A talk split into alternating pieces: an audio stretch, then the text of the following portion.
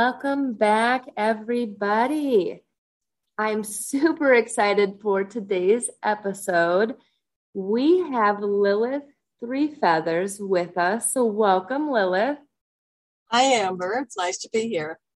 Well, welcome. I'm going to tell everybody a little bit about yourself, but I say a little bit, and there's quite a bit. You've got such an impressive background. Lillith has studied alternative healing and shamanic practices for more than 40 years. She was trained by indigenous elders, shamans, and healers from Australia, Africa, and throughout the Americas. She offers services as a shamanic practitioner and alternative healer using shamanic, ceremonial, and alternative healing methods. She strives to help clients return to balance and reconnect with the healing powers of nature in the universe. So that's just a brief little intro there, Lillith. Would you want to explain just a little bit more about yourself, how you got into doing everything that you do? Well, when I was really, really young, so this is long ago, uh, women used to go to the beauty parlor and they spent the afternoon in the beauty parlor. So my mother would drop me off at the library and she had a, an arrangement with the librarians she knew all the librarians there so that i was allowed to look at any book in the library back this is back in the days when you know children were supposed to stay in the children's section and they had you know adult books was like everything else re- regardless of whether it was what we would consider adult books or not you know. Everything was was very um, regimented and you know you had to have permission to go into certain areas. Well my mother said she's allowed to read whatever she wants. So i started uh, reading anthropology books and sociology books and i was really young. And i had also been lucky to have a grandfather who would take me on walks and talk about the universe and uh, the trees and the birds and how you could tell if bad weather was coming and things like that. So i was really lucky in that way. So that I guess would say began a quest to the, I wanted to understand a lot of things. I won't say everything, although when I was probably a teenager, I probably said I wanted to understand everything. But so I, I began a quest. It led me to a lot of different places. I ended up studying with a lot of different people, studying a lot of different religions, participating in a lot of religious ceremonies from different backgrounds, and meeting some Indigenous people who were kind enough to talk to me and and explain some of the things to me. And and that led to me getting a lot of initiations and studying with uh, different people, curanderismos and shamans from South America and uh, South Africa and, and all over the place. And I just kept doing it. Okay. When I got to a certain time in life, I had had a really serious illness. Um, the doctors told me I had to move, I had to leave where I was living, or I would not survive. And they said if I stayed where I was, I would live three years. And that was in 1986. So I'm obviously still alive. so I moved and I, I decided I had set aside a lot of these investigations because normal life intervened. You know, you had jobs, you had children. So I had jobs, I had children, I had things that were wanting my time and energy and i didn't think i could do all of the above. I didn't think i could do raising children and and studying and doing shamanism and doing alternative things all all at the same time. Well what happened was when i got really sick i had a, a interaction with a divine being I won't go into that a whole lot on your podcast because I don't want to talk about it for your whole podcast. But I was very lucky. This divine being said, "You will, you will do these things," and she kept pushing me to do different things. And essentially, I had to recognize that all of the things that I had been searching for, all of the different uh, healing modalities and things I was interested in, all of these things were part of me I couldn't just leave those behind. You know, I couldn't put them in a box and say I'll pick them up later. They all had to be going into the future with me. So that's essentially how I ended up in a place where other people said, Oh, you're a shaman. And I was like, Oh, good, there's a word for this. I love that because it leads right into the first question I had for you. And before I ask that, though, how amazing is it that you had a grandfather willing and able to talk to you about the universe? Oh, it was it was a blessing. It was a blessing. He was a blessing throughout my my childhood. Uh, he passed when I was 16, but he was really important to me, and obviously still remains as somebody who steered my life into a way that would have been quite different. You know, could have been quite different. Oh, absolutely. And that's the biggest thing. It took me a lot longer to figure out and accept my full skill set just due to the fact of not having that familiar support or understanding before. And now that I've talked it, living it, doing it, they are more open and understanding. But when you don't have a word to it and you're from a small town, I call it woo woo and it kind of makes people laugh and get comfortable a little bit. But um, we all know, you know, in, in the industry and field, what it entails being a medium and psychic and whatnot. I think it's really cool you being a shaman because everyone that I've met with is like, you should be a shaman, Amber. You should do this, that, and the other. I don't even know where to start. And it sounds like you have a lot of it figured out. So, what I wanted to ask you is, how do you describe what a shaman is? Well, we could go with the traditional view of shamanism uh, in, in our society, realizing that the definition is probably much greater than that. But a shaman in the past, historically, has always been somebody who interceded on behalf of groups of people or individual people or their community with the other realities. So, depending upon which part of the world you're in, the names for those other beings were different. And typically, we call them spirits uh, nowadays in the past they probably had other names for them, but we'll just use our modern terminology. So shamans go into the other realities in order to affect change in this reality. So they interact with spirits in order to affect change in this reality. They can interact with elevated beings in order to affect change. So if they are working with somebody who needs healing, they would start out with prayers for that person and requests for their their spirit allies to help them in determining what is the best that that person needs right at this moment and they would go on from there now in ancient times and i say that from a standpoint of somebody who lives in in a western culture because there are still shamanic cultures around. So this would be a more urgent thing for those shamanic cultures than it is for us. But in ancient times, shamans also were responsible for helping people find food and water and shelter. So all of that is, is something that could have been useful for the people to know and the shamans would would speak to their spirits and find out where for instance the deer were so that people could go hunt the deer, things like that. Nowadays, we are lucky and, and we don't have to do that. We don't have that requirement, but we have other requirements. As somebody who works in, in shamanism, we have other requirements as a shamanic practitioner that those people did not have, which is helping the earth to heal and the other beings to heal other than the individual humans on the planet. Um, so as things have shifted, the roles of the shaman, shamanic practitioner have shifted also. You know, it leads me to a question I didn't have written down, but just wondering the different types of spirits, because I talk about duality quite often, light and dark, good versus evil. Do you have to, as a shaman, speak to both sides?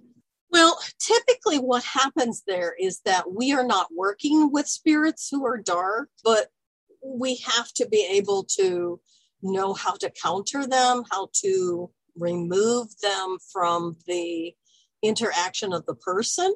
And that, depending upon what the client is is open for that may or may not be above board.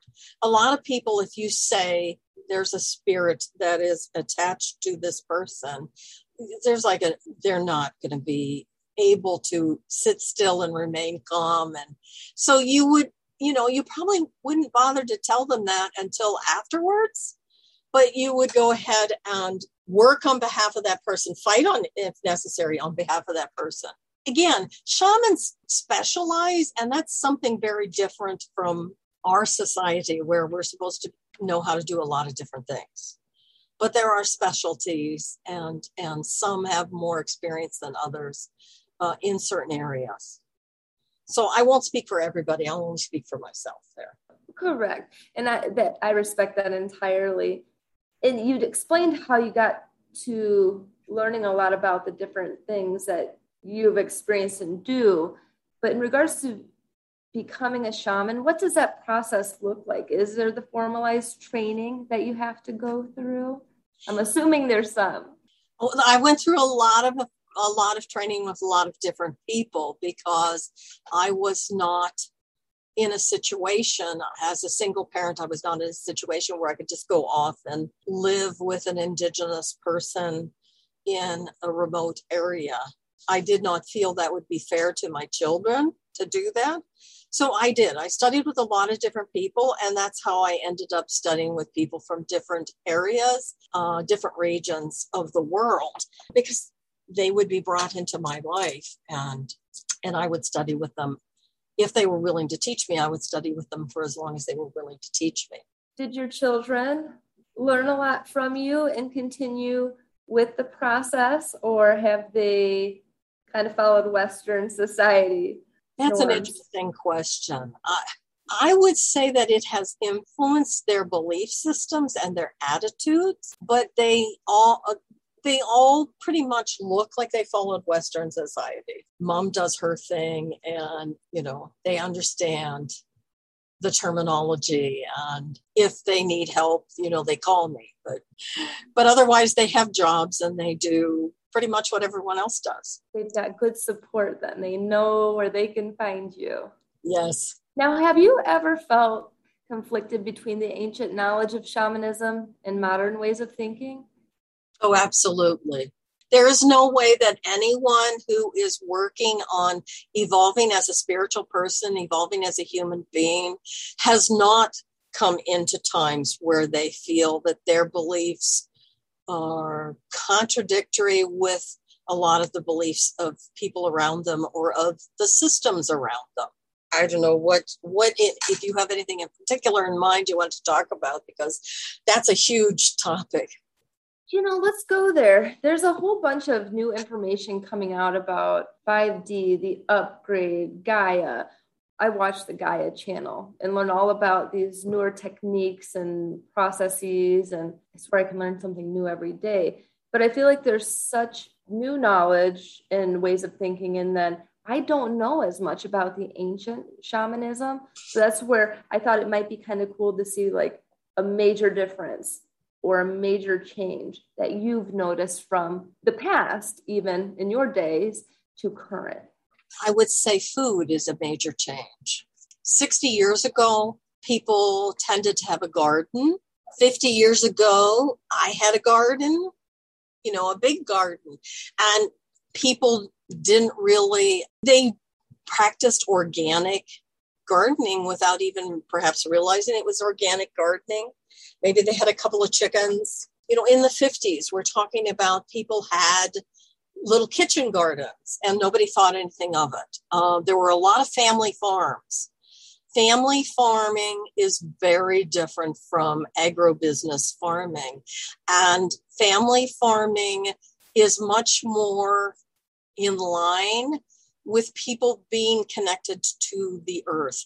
People who are farms on farmers on a little farm, they're much more connected to the seasons the cycles, the you know, it makes a big difference to them if the rain doesn't come when it's supposed to come. It makes a big difference to them if the rain is terrible when they're supposed to be harvesting. So they're they're more in tune They're not thinking, oh, it's Wednesday, so next Wednesday I'll do harvest. They're thinking, oh, look at the it, the it feels like there's a storm coming. I better harvest today.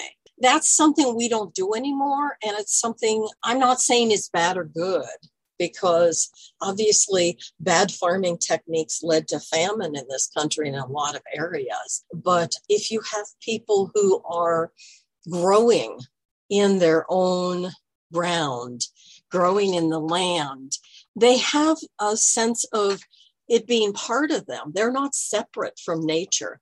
I run into people who are uh, younger people nowadays who have never really spent any time outside and they're kind of afraid of being outside. You know, it's like, well, go for let's go for a walk in the woods.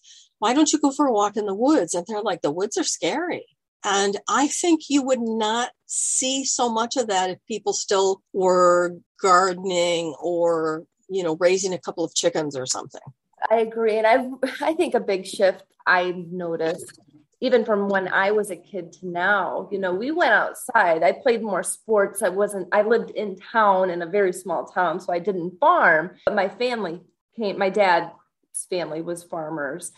And it was unique just to see the change when technology came and kept changing so quickly that the farming in the smaller towns have almost become obsolete. And it's really sad because to see those handed down from generation to generation and working the land, as you said, it was a beautiful process, but a lot has gotten in the way of that. And I hate to say it, but phones, they're great to some degree, but they also can cause issues, I think, and keep people focused on the wrong things like social media. Not saying it's always wrong, but it takes them away from nature and thinking outside the box. Just like anything else technology yeah. can be a blessing technology can be a hindrance if somebody is on social media all day long and they have an anxiety that develops from what's going on on social media then that's not a good thing. If somebody is online because they're uh, learning or it's it's helping them to connect with other people who are far away then they don't feel so isolated that's a positive thing. So it's with anything else. I'd say you know that old platitude about moderation is uh you know moderation in all things i think that relates to technology too i mean we wouldn't be able to talk like now without technology but if this is the only social interaction or the only interaction with living beings that a person has, then that's really sad. So true. And people need to have a support system and, you know, really have other things than just the internet because you can't trust the internet. I always say you can trust certain things, but look at your sources, get out, be present, notice what's in front of you versus what you're seeing because I've what I've noticed from the past even to today, and I think we see it in the news, they always show the negatives and make everything look so bad.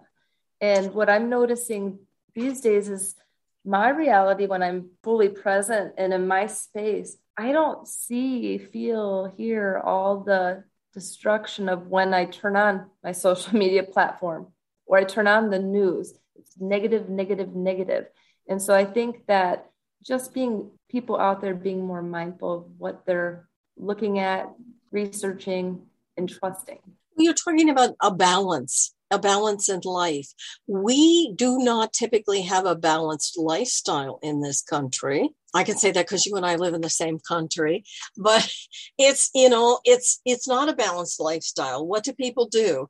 If you ask people, how are you? They're often, they say, fine. Uh, what have you been doing? Um, work has been pretty good. You know, it's like there's like their life has been divided up into work and non-work times, into job and whatever you can squeeze in when you're not at your job. And as you were talking about earlier with phones, it's real easy for the job to become a bigger and bigger part of people's lives.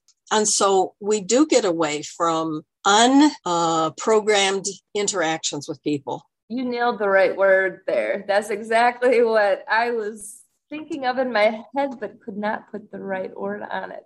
So that was very beautifully put. Well, thank you. And when I went to your website, which I'm going to share everybody, I'm going to share all of her information in the show notes today. One reading in particular stood out to me. You've got a lot of great different readings on there. And it was the bone reading. Oh, yes. and I was wondering if you could explain to me what that reading looks like. It's a very different reading, and I will admit it's not one of my most called for readings. Okay, most people want tarot or uh, some sort of shamanic divination. Um, the bone reading kind of scares them off, but it literally is objects that are, it can be small bones, can be things like rocks or a button, objects that want to be part of that uh, divination system and want to help with guiding people. And when I use that system, I'm very much calling in my shamanic and allies and elevated spirits and they're they're very much talking through that because it's a more three-dimensional reading. You know, it's not like tarot where you've got a picture. Now, there's a lot of archetypes, there's a lot of symbolism in tarot. There's nothing wrong with tarot. I read tarot all the time. But it's a much more three-dimensional thing than um, because it might have um, you might get a reading that has like two bones and five stones and a little silver thing. And so then it's much more three-dimensional looking than and it's kind of stacks up that way. It kind of goes past present future in a very shamanic way. That's different from um, the other kinds of readings from a regular card oracle reading I do tarot readings myself for others, but that one did stand out and it still interests me after you explaining it. And a lot of the times I'm always telling people it's about divine timing. When they come to my website, there's a reason they've been led there, you know, right. and there's a reason I was led to your website, and that's what stood out to talk about it. And I have a feeling, you know, I've got a large, vast number of listeners. It's going to stand out to them. You know, I've always said it seems like I'll find a lot of the answers or things out there, and then people will turn to me for that wisdom or insight. So I appreciate you sharing that. And I, I think that's one that I'm going to schedule with you. Oh, that would be exciting. I'd like to do that. yeah, that, I'm very excited about that. And this is a big question. And I think you're going to have the right answers for this. Now, can you share some of your wisdom on reconnecting with nature and spirit? Well, sure. A lot of the ills of society, the dysfunctions of society and of people in our society are because they are separated from the cycle of life, the circle of life, which are two different things. But as part of what Native Americans often call the web of life, we are interconnected in a way that is not just with other people that's why you see what happened during the pandemic, during COVID.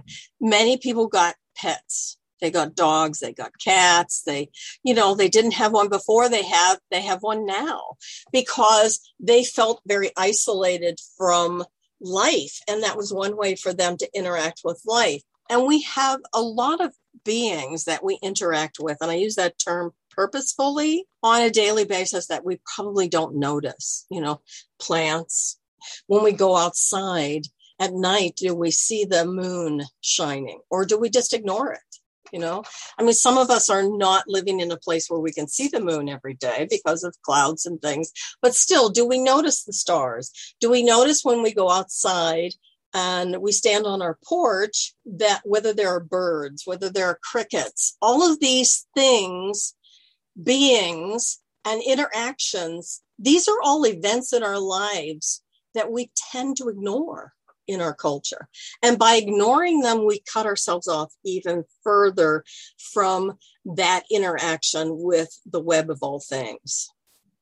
And that's what, in order to reconnect with that, it doesn't take much really, but it you know if you can nudge somebody in the general direction of going and sitting in a place where it's safe for them to sit outside and go with a friend they don't have to go by themselves but no tell your friend when we get there we're not going to talk for 15 minutes. Set a timer if you have to and don't talk for 15 minutes. Now obviously if somebody comes up and says hello to you it's fine to say hello back and talk to them but sit there and listen. Listen to what's going on around you. Listen to life. Life is going on even when we're not paying attention to it. I don't know if that answered your question. Oh, it did. And it made me come up with another question and thinking that you're the right person to ask. And anybody that knows me and talks to me on a pretty regular basis knows that I've been mentioning the moon at night when I'm going for my walks with my dog. I listen to my meditation or I listen to a podcast and I'm always noticing the moon. And it almost looks like it's this huge light bulb sitting on top of the sky down on this plane of what I call the show or the movie or the platform almost shining down. But that's just my kind of metaphor for what it seems like. But what what is the significance is there significance to the moon? I know there is, but like a particular meaning behind it or something to this existence of life? Well, there's a lot of significance to the moon.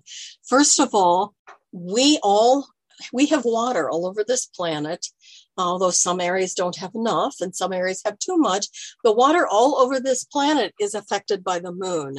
So just take a second and think about that. Every drop of water all over this planet is affected by the moon.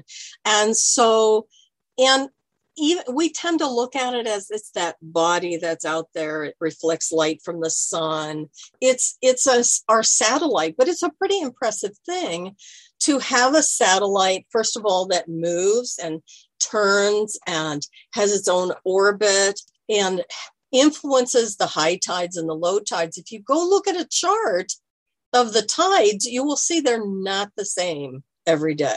So, yes, obviously it influences us on a mystical, mythological, philosophical level. The moon has been fascinating people for millennia. So that is so cool. You taught me something today. So oh, not good. only does the moon help with uh, the water, also there's the man on the moon. So I've still got to figure that one out. All right, Lillith, if there would be one piece of advice that you would want to give to someone oh. on this spiritual quest in life, I guess, and to follow their passions, what would it be? Take a chance on something new and verify all the information you get. Love it. Now, do you have a particular book that stands out that's really changed your life? Oh, I would say many books have have been important. I I read 10 books a week, so that's kind of hard for me to answer. Um, I I do a lot of reading. so. I would say so. I thought I was doing good with finishing a couple a week. Wow, 10. You've got me beat. I, I can't help it. no, it's good. It's a good thing. Bringing up books, though, that leads me into your latest book that I've not read yet. I wish that I could say I have, but I have not. That you co-authored with Joy Marie Wedmedyk. I hope I said Wedmedyk. Wedmedyk. Okay. I butchered it. Called The Heart of the Elder, Good Elders and the Influence. Can you tell us a little bit about the book? Thank you for asking.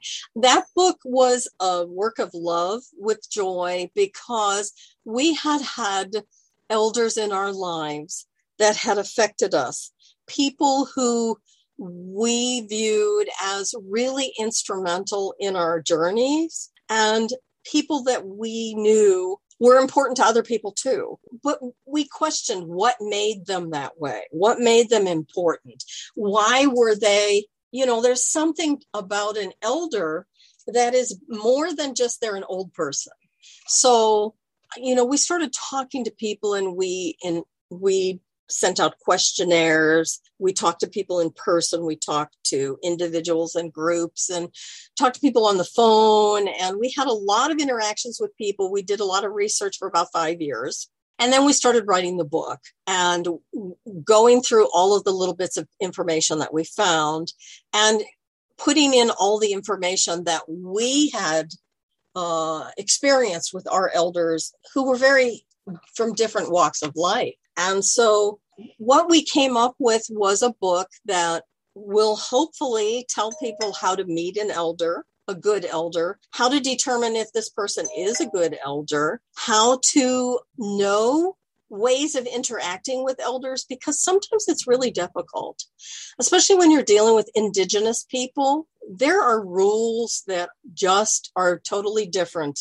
Their cultural expectations are totally different than our sometimes cultural expectations. And so we we wanted to touch on all of that. We also wanted to give ways to honor elders that were in people's lives to recognize them through ceremonies and to offer a memorial service that people could use if their elder passed. And so all of that is in the book. It's it's really packed. I'm i'm very impressed with our book. We we ended up when we were done writing it, we were like, wow, we wrote this. you know, I was like so impressive because it took us a long time. And, you know, we worked on bits and pieces and chapters and, and then putting it all together and seeing it all together was like, I guess something that was an amazing experience for us, more so than any other piece that I've written, because I think we, uh, we managed to incorporate some of what we wanted to put in the book. And so that was important to us. And I hope people will read it and get useful information out of it. It is uh, based on pagan, neo pagan, and alternative religious communities. So, um, but there, but it also talks about elders that are in associated fields, fields that are associated with those communities, like people who found organizations or people who teach crafts, things like that. So I hope it's useful to a lot of people. We've gotten a lot of good feedback from it. It will be one of my next reads. And I work in senior living. I told you that before um, in my profession. And so I'm really interested to. I look forward to what you have to say about it to yeah, and I can share it with others for sure. We'll put a link. Can it be ordered online? Yes, it's available in in the U.S. through Amazon and Barnes and Noble. In Europe, it's also available through Amazon and through some of the other online bookstores, and it is available in a couple of stores if you're in England, um, brick and mortar stores. But most people are are ordering it online we'll put the link to the Amazon. Then thank you, thank you. Yeah, no problem. I'm looking forward to it. No, there's so much we could talk about. So I may bring I, you on again if if you oh, feel oh, like you got it to talk about anything in particular because I so feel that we could. I mean, we didn't we didn't even scrape the surface, but I'd love to come on again. Awesome. Awesome. All right, Lillith. Are you ready to go back to November 1st, 1993? Sure. That was a good year. Right. It, it was a while ago. I can't believe it's pushing almost 20 years, but uh, we're going to go over, everyone, the song called The Sign by the group Ace of Base. Those are lots of words together. Um, but Ace of Base, when that music video itself started out in the black and white, it brought me back to thinking about do you remember Queen's second studio album, Queen 2, with the rock band, the British rock band, with the black and white uh, lighting, the group of four guys? No, I remember Queen, but I don't remember the studio album that was had black and white videos. I'm sorry. No, it's okay. I'm gonna I'll send it to you after, but I think some people listening out there will know exactly what I'm talking about because there's huge significance in it. And they all started that way, the group of four in the Ace of Base. So I was like, they're trying to put the sign out there that they've got it figured out, like Queen did. So I had to say that right away. But I always like to start out with what was some of the things that stood out most to you right off the bat? You know, when you look at the words of this song, I'm pretty sure when it came out in 91, I thought, is this a song about a a romance? Is this a song about a relationship? What is this song about? And I'm sure that that I just kind of hummed along to it and bobbed my head and sang the chorus and, and let it go with that. But it's such a, I would say it's a song that pre exists, came before a lot of the terminology that we now think is common, especially in uh, new age alternative communities, whatever you want to look at there, because we look at that and we say signs. Yes, there's signs. And life is demanding if you don't have understanding. And, you know, if all it is is work, then then what is it? And so I think that's the first thing when I went back to the song after 20 years since I'd heard it, probably. I'm like, oh, I saw the sign and it opened up my eyes, you know? Right. If it were only that easy. exactly. Well, I, I said that to you. I'm like, how did I not see some of the signs that are in these music videos way back? It's like slap me in the face um, when I was younger, but now I'm seeing it. And I, I had to do some research though, because there's so many things that stood out. But, and I hope I say it right. If I don't say it right, nobody out there ridicule me too hard. But the the ankh is the sign that the group sings of in the video. And the symbol is extremely important within Freemason and Rosicrucian. And the symbol originates from Egypt, where it represents eternal life and, more importantly, godhood. Yeah, the ankh is a symbol of the cycle of life, you know, birth, death rebirth. It's about how what we were talking about earlier that web of life that continuing onward. I mean we as people the indigenous elders would say we stand on the shoulders of our ancestors. And the first time i heard that i didn't really understand it.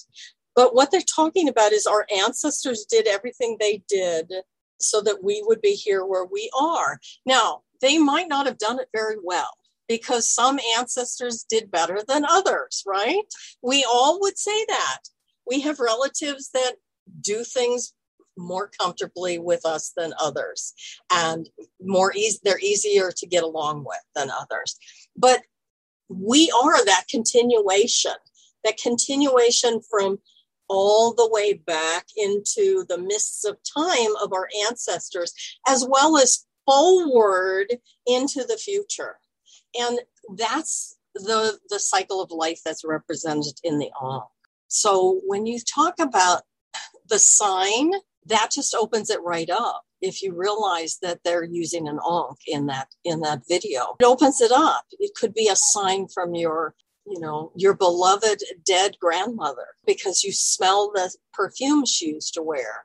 Or it could be something more obvious you know like the whole government shutting down the economy because because of, a disease you know? Those are those are all valid signs. They're huge signs which makes me think of and i don't know if you noticed this the light haired um, the white haired woman and then the dark haired sister in there with black uh, are standing side by side surrounded by the ankh. And the sisters are almost like a physical representation of the light and dark and the good and evil forces. So that really just stood out to me with all the duality. Did anything in particular stand out to you? Well, I would say, as far as that goes, to me, I looked at that as the balance because to me, when you're talking about the dark, it's not negative. You know, there's like a darkness that at nighttime, that's not negative. It's just not light. And we could use another symbol, the Tao, Taoism symbol, where you've got the light on one side, the dark on the other side, but each of them contains a bit of the other. There's the circle of white inside the dark, the circle of black inside the light. And and I think that's that's it also, is like we have to incorporate all of that into ourselves. We can't just say, I'm not that person anymore, so I'll never do that again. Yes, we can say I'll never do that again, but we can't say I'm not that person anymore because we can say I won't act like that. I'm healing, I'm improving, I'm growing stronger, but we can't cut off bits and pieces of ourselves willy nilly just so we fit into some, to use your term, some box. I like that you bring that up. That was the last episode I recorded. I talked all about yin and yang and what the black and the white mean and the little dots in there. And oh, that's awesome. To, yeah, I didn't so see that one. Yeah, little synchronicity there. There's a huge synchronicity. So I'm glad that we are discussing that because it is important that I can sit here and say, you know, anything that I've done wrong in my past, I don't want to go through again, experience, and we'll say, you know, I'm not going to do it. There's no guarantees. I just think history repeats itself and there's huge significance history repeating itself and like breaking that cycle. I don't know why that's playing out so much in my head. I that is valid. That is valid because I if you don't if you don't honor the lessons of your ancestors, it can be like history repeating itself. It can be, you know, you, let's just put it on the purely physical level and not even get metaphysical about it. If you know your your mother, your grandfather, your father and your grandfather, if you know the previous generations of your family had heart disease, you know, and because and they had high blood pressure, then you know that you have to work on that, right? You have to deal with that physically. Well, the same thing is true spiritually. And as far as I'm concerned, when the Christians say the sins of the father are vested on the son. What they're really meaning is that we have to learn from the things that our families have done, uh, whether they were good or bad. We had a lot of a lot of positive in our backgrounds that maybe gets ignored. Then there's probably some negative that we'd like to ignore. But we have to look at all of that and so that we as a people, as human beings, as members on this planet can move forward into the future and have the world be in a better place, have everybody be in a better place. Thank you, because that's exactly what I was trying to kind of get across when I was channeling that in was just that significance there was with the ancestors in the past and to the current history because I've been blessed that I stopped certain cycles in my family history and I've just been blessed to be able to do that. You know, it doesn't mean I'm better than anybody else. It just means that you were aware enough and had enough willpower, enough active desire to to make that change because change is active. Yes, that it is. It is. Yes. I love that. Now, did you notice the yellow rose? I did. I did they were saying that that represented secrecy when I was doing some research into oh, the Rosicrucian, yeah, religion. And then I I know personally that the yellow rose is like a symbol of friendship, typically, or good health. So I wondered if you what your thoughts were on the symbolism of that throughout. Well, if I can answer more shamanically, I would say that signs are important to us if they keep coming up. Now, I know people get real excited about a certain time of day that it comes up on their clock every day, you know, and and that may or may not be a, a big sign in your life because after all, the clock does go through those hours every day, and maybe you just notice it and look at it, and so it's telling you it's time to meditate or whatever. But but if you were, for instance, you know, a yellow rose showed up in that video, and then you walked out of your house tomorrow and somebody was carrying yellow roses down the street, then I would say that, that the yellow rose means something to you that you need to look at. If it happens and it's really odd, the odder the sign, the more important it is. That's what I believe. And from a shamanic point of view. So if you see one crow in the city, it's not that big a deal. It's like, oh, there's a crow. How nice. There's a crow. Hi, crow. You know, but if you saw 20 crows in the city and they were in the parking lot near your car, then that's maybe something that really needs some consideration from you. Okay. Uh, there's a story that a woman told me a long time ago, and this is where I say things that I get into trouble sometimes she was telling me this story because she felt this was a huge sign in her life. She was planning on going to visit some friends, and it was winter time, and the friends she lived in a state that had winter, and so did the friends lived in a state that had winter. And she got in her car, she got her car all loaded up. She started to pull out of her driveway, and there was a whole flock of birds in the road blocking her from leaving her driveway. And so she had her kids get out of the car and chase the birds away. And then she drove down the street, and there were more birds flying in front of her car and landing in the road in front of her car, and all of these things.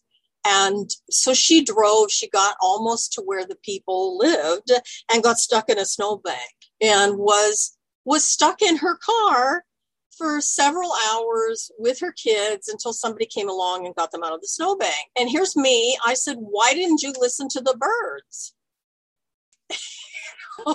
right. they told times- you don't go. and um, uh, she got really upset with me because I guess that wasn't what I was supposed to say.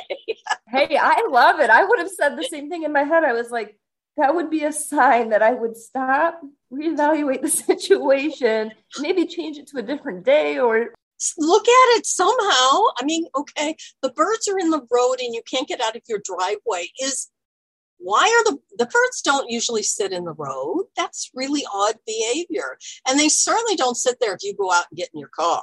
Right. They, you know, you you turn on your car, I guarantee you all those birds are going to go up and be in the trees. They're not going to be down behind your car because they know cars are dangerous. right, exactly. And you you have so much wisdom. So I'm I really I've got to ask this because I live a life of synchronicity, and that's a big part of my podcast. And every day I have synchronicities, and it's not just numbers. It's there's just so many, and I feel like the more spiritual I am in the day, the more and more they come. Now, from a shamanic standpoint, is there significance with the synchronicity? The amount of synchronicities you have in a particular day? Is it divine signs? They're just wanting to communicate? Or is it serious? Do you get what I'm saying in regards to I'm always having these? Yes, I would say all of the above shamanically synchronicity is important. From a standpoint of even non-shamanic synchronicity is important. But yes and sometimes they can be important information. Sometimes it can just be you are becoming more aware of what's going on around you which is not a bad thing. That's a good thing. Becoming more aware of what's happening around you. But yes it can be an important sign. And it also depends on what it means to you you know like if i if i had a squirrel run up in front of me when i was walking down the sidewalk and sit in front of the sidewalk sit on the sidewalk in front of me that might mean something different to me than it does to you. So you have to look at it what it means to you. Is this squirrel telling you something? I like that you say that because many times i'll ask out into the universe because i want to give the vibration and talk and ask my questions for the day. And like the other day, I was sitting there working out on my deck. You know, it's a beautiful day outside, and I had asked the universe a question. And all of a sudden, I've never in my whole life experienced this. A bird comes and sits on my laptop. Wow. On my keyboard. I had to stop and realize, what am I doing? What's going on around here? And it made sense that I needed to slow down what I was doing for work. The bird totally stopped what I was doing and gave me the focus I needed. But I've never had that happen in my life. That's so, pretty impressive. Yes. Isn't it? and then it actually went off because my dog was laying on this little cot on the patio, went down by him. So I knew there was even more symbolism for a bird to go down by my dog. And he's well behaved, but went down and then just flew off. And I was like, okay. It did what it needed to do. It got your attention. You got uh, it. Is there anything else in the music video that stood out? Because I'm thinking the only other thing that I noticed was clearly, you know, we talk about the signs, but there was a lot of gestures, hand symbols. Yeah, I'm not sure um, that I understood what exactly they were trying to tell us with the hand gestures, other than maybe they just wanted to keep our attention. There's a hand open, but it didn't connect. Right, right. Yeah, I wasn't sure of that. So maybe somebody also have a uh, better idea about that. Of course, they also talk about the moon in that video. You were talking about the moon being uh, when you see the moon at night when you walk your dog. And they also talked about the moon in the video and about uh, seeing the stars. So from a standpoint of shamanism to me that's their connection. They're connecting with the earth through through the moon and the stars. They're connecting with the universe. And I, didn't they mention something else in there too? I mean i realized they showed the yellow rose but there was something else in the words i thought. Where do you belong? That stood out that's me. it. Yes that's it. That's it. Where do you belong? Because isn't that you know isn't that part of what we do in life? Is like do i belong here? Am i supposed to be here? That's our quest right? That's part of our journey. Is this where i should be? Am you know what is my destiny? It all kind of gets tangled up together in if we belong or not. And of course when we're younger people whether we belong or not is a totally different question than when we become in our 30s when we get to our 30s then the question is different. Funny you say that because I tell everybody, you know, they'll say 24, 25. And I used to think that. And then I'm like, I would rather know what I knew in my 30s. 30s on, I swear to you, it's a completely different mindset than when I was in my 20s. There's a different focus as you go through life when you get older. Uh, you know, it's it's pretty fascinating. I think that's another reason why uh, my friend Joy and I were so focused in on elders because all of a sudden people thought we were elders. And, um, you know, and it was like, wait, no. you know? And then all of a sudden we were the elders because our elders were no longer living. So it was like, oh my heavens, when did this happen? it seems like everything happens overnight. I swear, time goes faster. It was just five age. years ago, right? Exactly. I am so, so excited to read your book. I definitely would like you to come on my podcast again and discuss in more detail all the other areas that you cover. I focus on the shamanism just because it's near and dear to my heart with the Native American side and, you know, wanting to learn a little bit more. But well, yeah. and I am very grateful to uh, the Native Americans and the indigenous people of the Americas and of the other parts of the world that were willing to be my teachers and mentors because I know that they had to overcome a lot in order to uh, get to the point where they were willing to do that. And, and I am grateful to all of them. When they used a lot of signs and symbols and artwork, and that, you know, with the song too, you know, just something I think that people need to get out and use their creativity. It's something I learned with painting. And that's when I started noticing the synchronicities happening the more I painted. And I think that's why my ancestors utilized painting for signs and symbols. Nice, nice. That's what I've been guided to. And then everything started clicking right along. And Lillith, before we end today, it was so fun talking about the music video. I know you teach as well. Could you tell me a little bit about the coursework that you teach and what that looks like? Sure.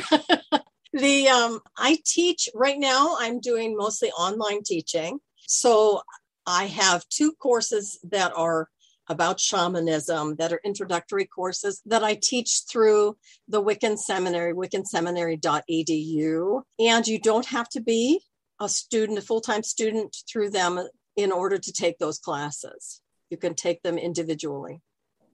Thank you. I'll share that link as well. So if people want to check it out, I know I'm going to uh, check it out. The more interest. Now, do you have to take one before you can take the other? No, there's no prerequisites to those two classes. Uh, they're both introductory classes. So you need to know how to meditate and uh, there are prerequisites listed, but you can ask that they contact me and let you into the class. And that will be um, just letting me know how what you know about meditation or some few basic things that will make it easier for you to succeed in those classes. Good to know. Thank you so much for sharing your time and space with me today. It really means a lot. Thank you for having me here, Amber. I appreciated talking with you, and, and I'm glad to uh, to be a part of your podcast. Well, thank you so much. And everybody out there, until the next time, sending you love, light, and strength. Take care and God bless. If you've enjoyed spending time with me today, I'd love it if you'd subscribe to my podcast. You'll find links in the show notes to items discussed during the podcast. Check out the Try a New Frequency website for my top daily music video. I love hearing from all of you. Feel free to send me an email to tryanewfrequency at gmail.com. I'm sending you all love and light until the next time.